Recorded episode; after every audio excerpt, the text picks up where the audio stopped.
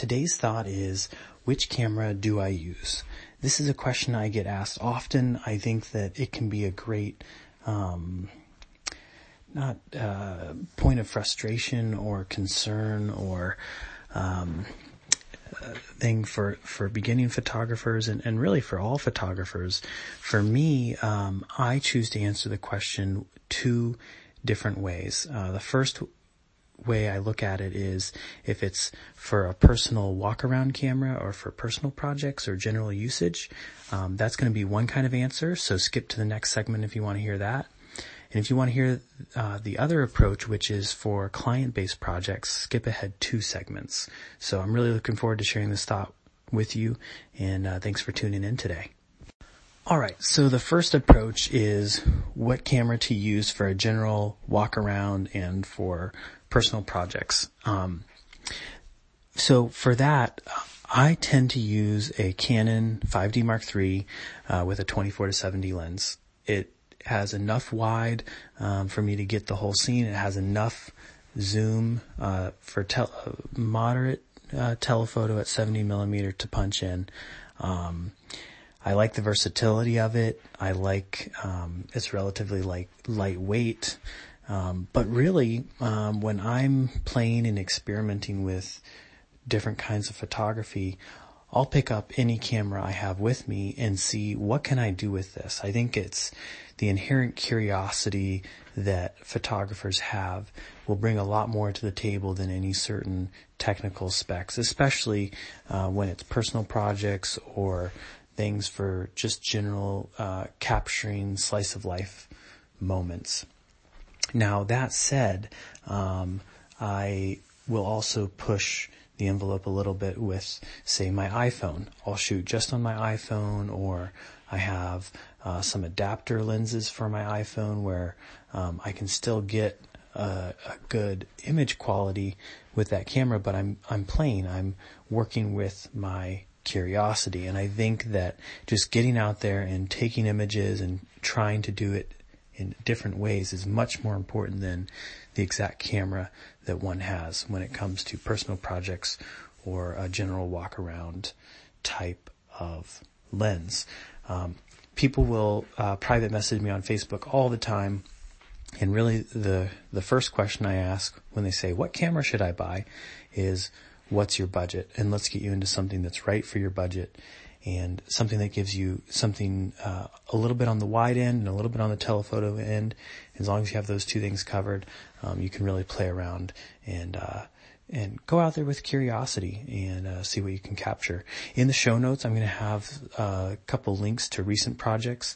Um, on these projects, I've used $10,000 cameras and I use an iPhone camera or a $200 um, camera as well. So, um, yeah, feel free to share with me links to your work as well. And if you want to hear my approach to choosing a camera for client projects, uh, skip ahead to the next segment or just keep listening. So the second approach is the approach for a client-based project. Um, this is very different. I'm going to speak in in terms of um, some recent projects that I've completed. Um, so first of all, um, I was reached out to by um, a local business in Saranac Lake in the Adirondacks, uh, Adirondack Mountains of New York, and they wanted me to record a dance performance in the town hall. So for that project, it was very important for me knowing that I was shooting video of dancers on a lit stage. Um, my uh, camera of choice in that instance was a camera that could record decent ambient sound. Um, I recorded the audio separately as a feed from the board using a Zoom audio recorder and then using PluralEyes and Final Cut Pro synced that up later in post. But for the cameras, I knew I wanted one wide angle view. Um, I think it was 35 or 40 millimeters I ended up using, um, on a 24 to 70 lens on a crop factor Canon DSLR. Um, and I used that to shoot the whole stage. Um, I knew uh, the access was very important, so I scouted out the location before the event and saw that a 35 millimeter lens was going to be what I needed for the wide angle. And then for the tight, the tighter angle that I could cut into um, in the edit of the video, I wanted to see um, as many as five or six and as few as two or three of the performers on the stage. So a 70 to 200 was the appropriate lens, uh, as the vantage point was maybe uh, 50 yards or so back from the stage up in the mezzanine level. Um, so yeah, choosing gear, could I have shot that uh, differently? Yes. If I would have bumped up to um, more of a cinema camera, uh, like a red, um, it would have just introduced more work on the back end to get the image right, um, and also uh, just a bigger camera kit. So I leaned away from that. And then on the camcorder side, I could have gone that way. It would have been certainly easier um, to manage all the footage, but with PluralEyes helping me on the synchronization, um, I was able to shoot with two DSLRs to get the kind of look that I wanted. Um, so that was a recent client project, and in the next segment, I'm going to describe a completely different uh, client project and the approach to choosing a camera for that one. All right, so the gear approach for a totally different kind of project. Um, in this case, it is a TV commercial that I shot last month. Now, the approach for gear there, there were a few constraints involved. So one of them was in working with a creative director that wanted to push the boundaries and do a new, fresh, sort of neutral look for the client. It was important to shoot with a camera that um, could uh, capture in RAW. Also important to have the camera record at a higher frame rate, at least 60 frames a second, to give more options in the edit booth to meet the strict criteria of the 30 second commercial as well as the other online pieces that the project called for. Now, um, it would be possible to pull off a shoot like that with a DSLR, um, and certainly could could have gone that way.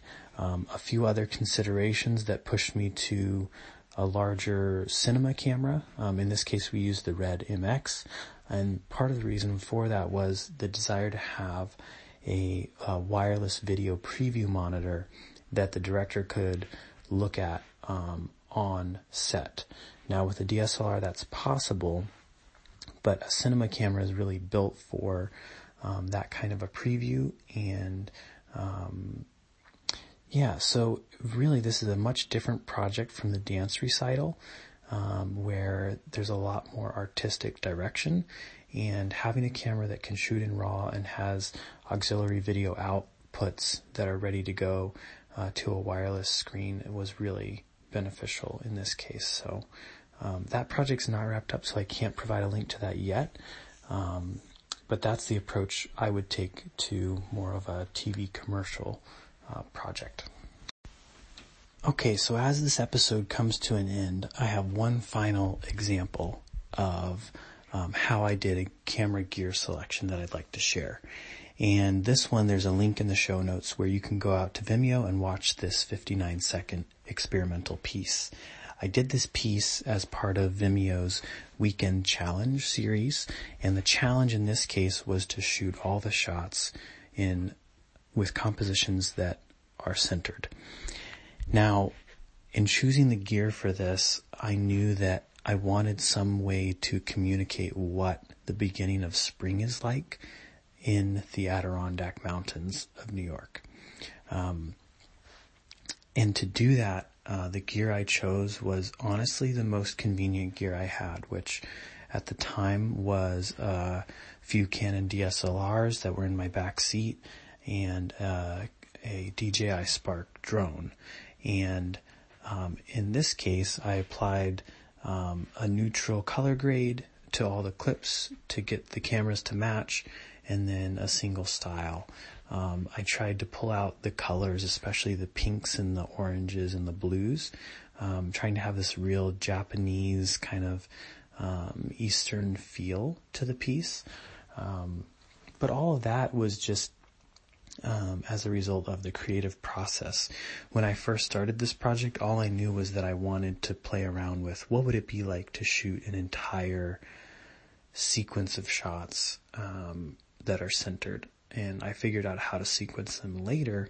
Um, but yeah, this is really an example of choosing gear that's convenient, that's at hand, and going out there with some curiosity and really executing on an idea and I really like the way it turned out. It's kind of a peaceful piece and something experimental and very different from what I do on a day-to-day um, uh, basis for um, my career uh, for to make a living. But um, in this case, the piece came out really nice, and I'd encourage you to go take a watch uh, at it. And I want to see what you're creating, and um, I want to hear your thoughts on what paradigms do you use or what rubric do you use to pick gear? Um, I hope that this episode has been insightful, um, and I really appreciate you tuning in to listen.